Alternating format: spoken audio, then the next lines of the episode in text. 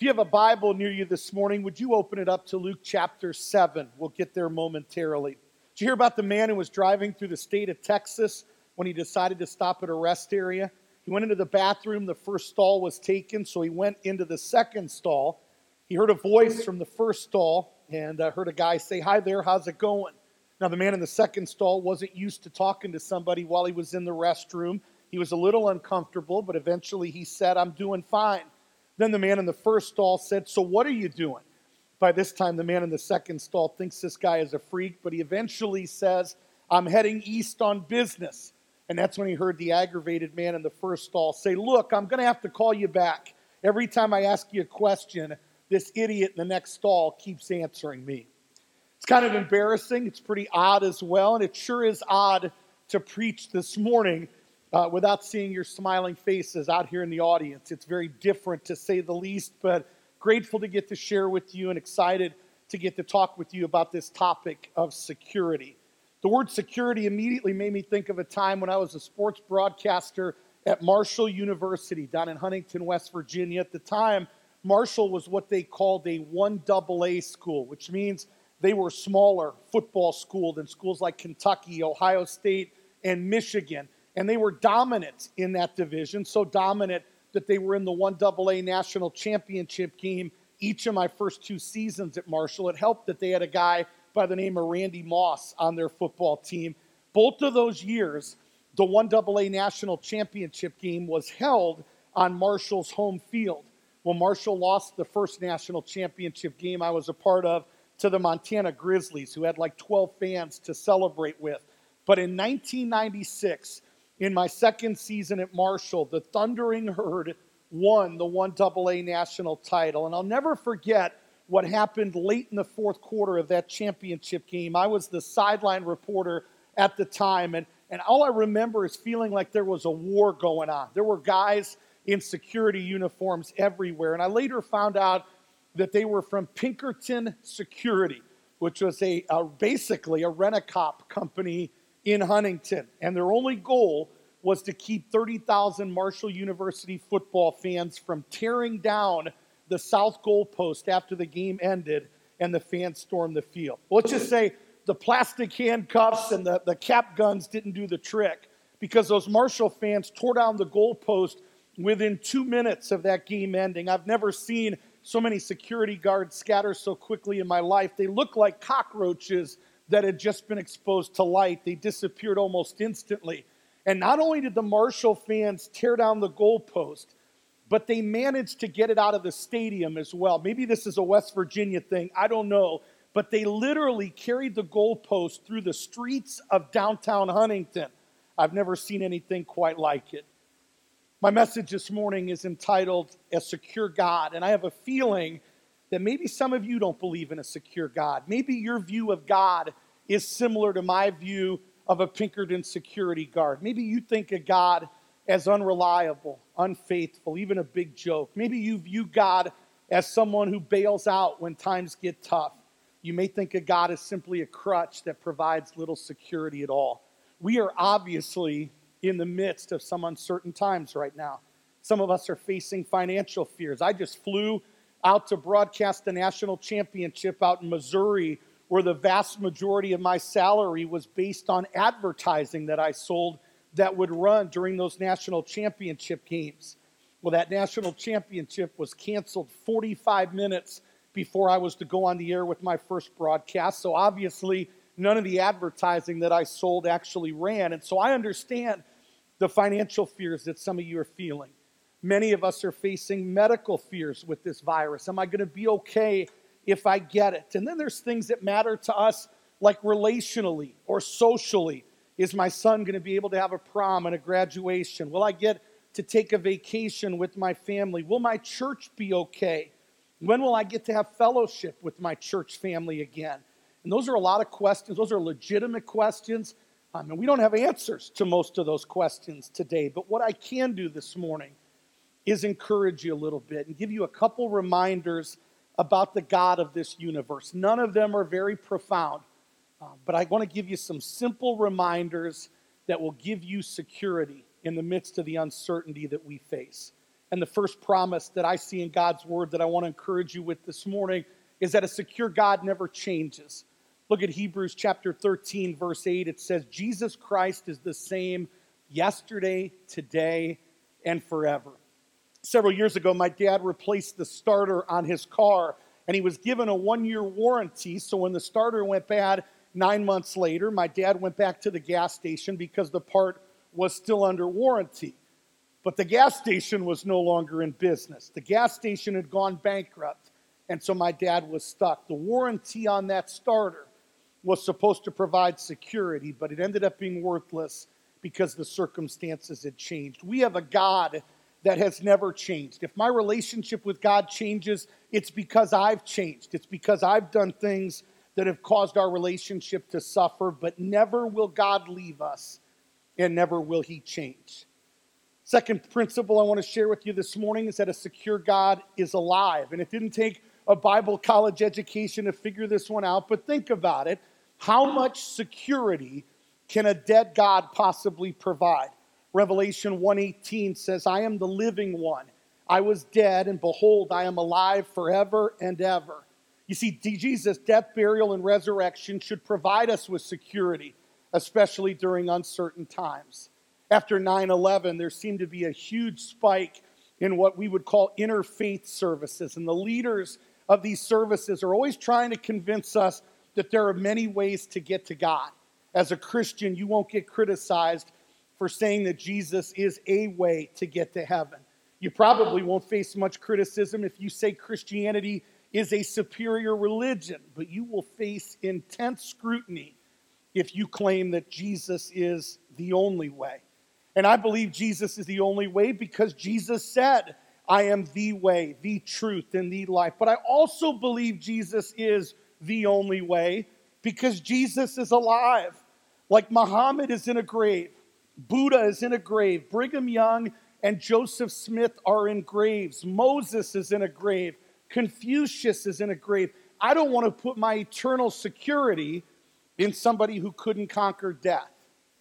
Jesus Christ did. He is alive. And that should provide us with security. So, number one, a secure God never changes. Number two, a secure God is alive. And number three, a secure God is in control. We are facing right now has shook up our nation, it shook up our world because it caught us off guard. But I want to encourage you with what encouraged me. Nothing catches God off guard. God is in control. He is omniscient or all knowing. The Bible says He knows the number of hairs on your head. There's nothing that surprises our God, whether it's the coronavirus, terrorist attacks, a shaky financial future. We can be certain that our God is in control. God is in control in times of loss. And if you have that Bible and it's open to Luke 7, why don't you look at verse 11? It says, Soon afterward, Jesus went to a town called Nain and his disciples and a large crowd went along with him.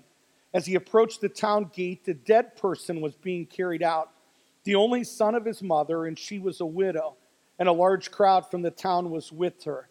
This woman had serious problems. She had already dealt with the death of her husband. She had already experienced months of, of grief and loneliness. And then it gets worse as her son dies. Without a man in her family, it would be next to impossible for this woman to survive financially. As a widow, she would be unable to make a living for herself. In verse 14, Jesus refers to the dead son as a young man. So this wasn't like an 80 year old mother and her 60 year old son. This was a young boy.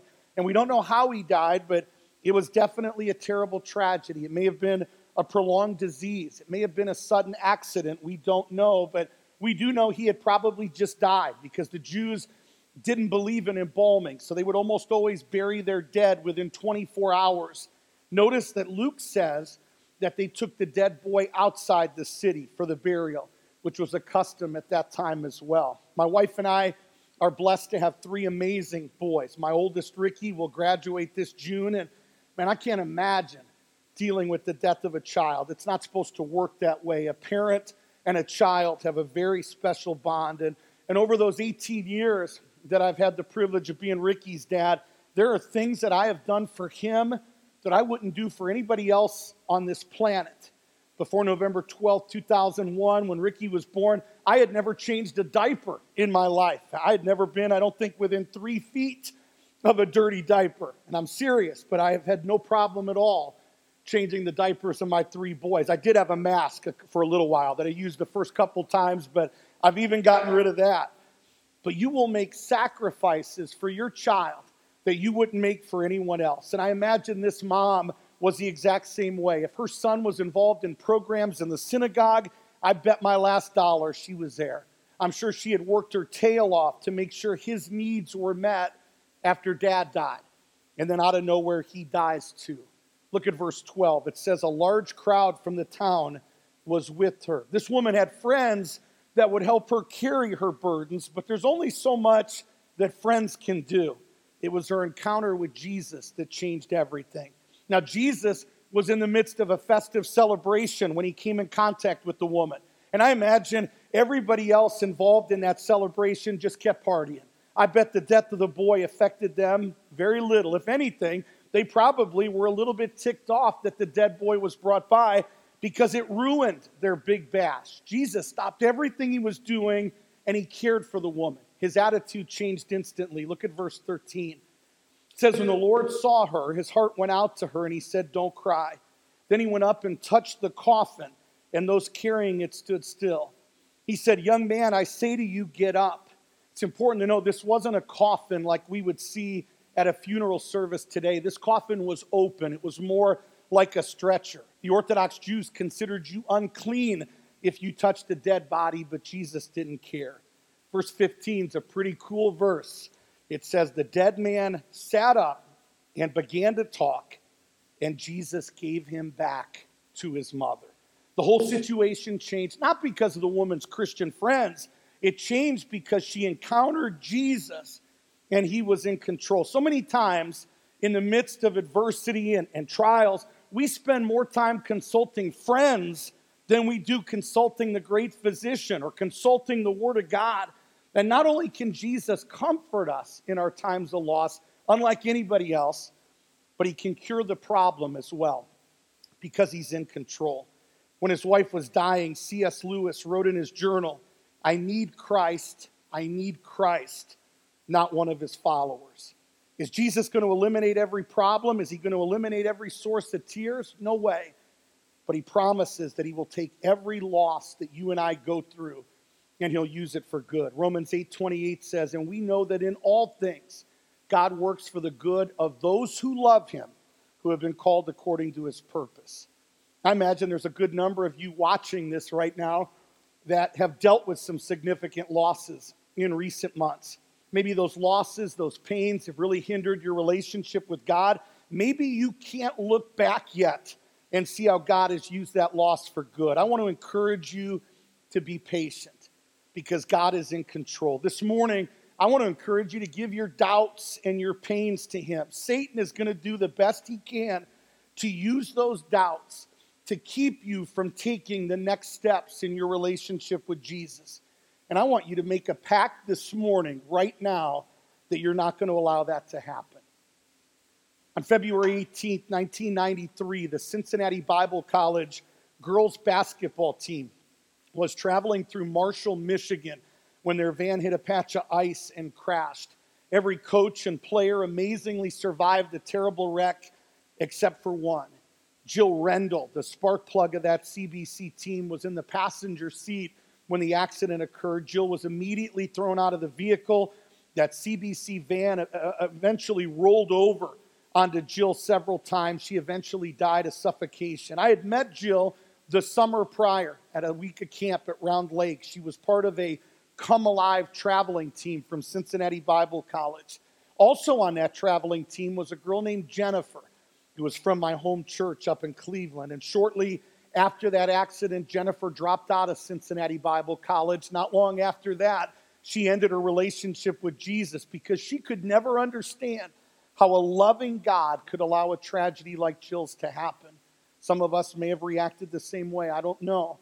But what amazed me about the story of this Jill Rendell was the faith of her father, Wally, who was the senior minister at Southern Acres Christian Church in Lexington, Kentucky. You see, just a week prior to her death, Jill had been named the homecoming queen at Cincinnati Bible College. And so the subject of Wally Rendell's message at his daughter's funeral was how the queen had gone to meet the king. Was Wally Rendell hurting? You better believe it. But his faith was strong and it didn't waver because he truly believed his God was secure and that his God was in control. Just before Shadrach, Meshach, and Abednego were to be thrown into a fiery furnace for not worshiping the gods and the golden images Nebuchadnezzar had set up, this is what they said in Daniel 3 17 and 18. It's one of my favorite verses in all the Bible. Listen to this. They said, If we are thrown into the blazing furnace, the God we serve is able to save us from it, and he will rescue us from your hand, O king. But even if he does not, we want you to know, O king, that we will not serve your gods or worship the image of gold you have set up. Shadrach, Meshach, and Abednego knew that their all powerful God had the ability to save them, but they also knew that there was a chance that God would allow them to die. And they made it clear that their faith would not change due to their circumstances. They had complete trust that their God was in control. How will you react when you're in the midst of a fire or a storm? What's going to happen to you and your faith when mom and dad get a divorce or a loved one passes away? How strong will you be when your finances are unraveling or when adversity hits in such a way that you can't even fathom that it eventually will lead to good? Please allow me to tell you how you'll react. If your security is found in a church or in Christian friends, or if your faith is lukewarm, Satan is going to eat you alive. He will use these things to destroy your relationship with Jesus Christ. But if you are totally sold out to Jesus, and if you believe He is in control and your security is truly found in Him, you'll be able to stand the strong. You'll be able to fight the good fight. And God will use the adversity you face to make you even stronger. I want to warn you this morning that storms are coming. Bob Russell, the longtime minister at Southeast Christian in Louisville, would regularly say, say, You're either coming out of a storm, you're either in the midst of a storm, or you're going into a storm. I don't know where you're at right now, but I want to encourage you to get ready. Let me encourage you with one other thing that helps me understand the security that I can find in God. It's that this big God of the entire universe hurts when you and I hurt. 7.8 billion people in this world, and He hurts when we hurt. I think back to the story of Lazarus, who was the brother of Mary and Martha. And Lazarus is described in John 11, 3 as the one that Jesus loved. And so, although he is mentioned very little in Scripture and the Gospels, it's obvious that Jesus was very close to Lazarus. John 11, 5 indicates that Jesus loved Mary and Martha as well. And we know that Jesus visited this house of Mary and Martha often during his ministry. Well, Lazarus becomes ill. So Mary and Martha send word to Jesus that they need his help. And by the time Jesus got word of the illness, Lazarus had already died. But the Bible says that Jesus did nothing for two days. Then he decided to go to Bethany. And by the time he arrives, Lazarus has been dead for four days. Jesus planned from the beginning to raise Lazarus. In John 11, 4, he said, The sickness will not end in death. He planned to use the death and resurrection of Lazarus to show that he was much more than just a great healer and a great teacher. He wanted to show that he was in control of life itself. Mary and Martha, they were a little distraught when Jesus arrived. They were a little upset that he hadn't come earlier to save the day. Martha understood that Lazarus would rise in the last days, but she had no clue that Jesus could bring him back to life. The Bible says that Mary, Martha, the other Jews were weeping, and the original language used here indicates they were wailing loudly, which was a custom of first century Jewish mourners. When Jesus saw the mourners and when he saw Lazarus, the Bible says that Jesus wept. Now, why would Jesus weep knowing he was going to raise Lazarus from the dead? He wept because he saw people that he loved hurting, and that made him hurt. Even though he would help heal their pains, even though their suffering would end shortly, it didn't stop Jesus from experiencing grief. And as children of God, I believe without a shadow of a doubt that Jesus weeps when we're in storm. Sure, He knows they're going to make us stronger. He knows they're going to force us to rely on Him more, but He knows that storms hurt. And He knows that they cause pain and insecurity and fear. And it comforts me to know that our incredible, important God is weeping when I weep. The burdens I carry, He carries as well. And that provides me with security when I go through storms. I imagine that some of you that are, are watching this this morning um, need prayer. Maybe your life at home right now isn't too secure and, and you'd like someone to pray with you. Maybe you just want someone to pray with you to stay on track spiritually. Maybe you're in, still dealing with a serious loss that you've experienced recently and you need to give it to God. Maybe you've experienced it and need to release some serious guilt. I wish that we could pray with you this morning in person, face to face but that's not possible. So I want to encourage you to do something this morning. I want to encourage you to leave a note right here on the East Point Facebook page about how we can pray for you. If it's something just between you and God, just write the words unspoken request and know that we will pray. If you are someone who is willing to pray for a couple of these requests, then please leave a note that you will do that as well. Better than leaving a note that says, I will pray why don't you leave a note after you have prayed? That would be awesome. You know what made that whole goalpost frenzy at Marshall University even wilder? Was that every fan that stormed the field that day went after the south goalpost. Not one fan got within 40 yards of the north goalpost. You see, while the Pinkerton security guards were running for their lives on the south end of the field, the West Virginia State Police were on the north end of the field and they didn't move an inch. They were committed, determined, and rock solid. And so those Marshall University football fans made the right choice by running the other way. I want to close this morning by simply saying this We are incredibly blessed to have a God and to know a God that is committed, determined, and rock solid. Don't run the other way. Why would we even try to tackle the, the, the Goliaths in our lives on our own? run toward the security and the stability that Jesus Christ died to provide. Uh, it doesn't matter really what your story is, what baggage, what hurts, what sins, and even what fears that you are dealing with. What matters is that you know a God who is absolutely crazy about you, no matter what. We have a God who cares, who wants to walk with us every step of the way. The Bible makes it clear, it tells us to cast all of our anxieties on Him because he cares for us. I hope you will continue to do that in the midst of what we are dealing with right now. And I hope and pray you will do that in all things until Jesus comes again.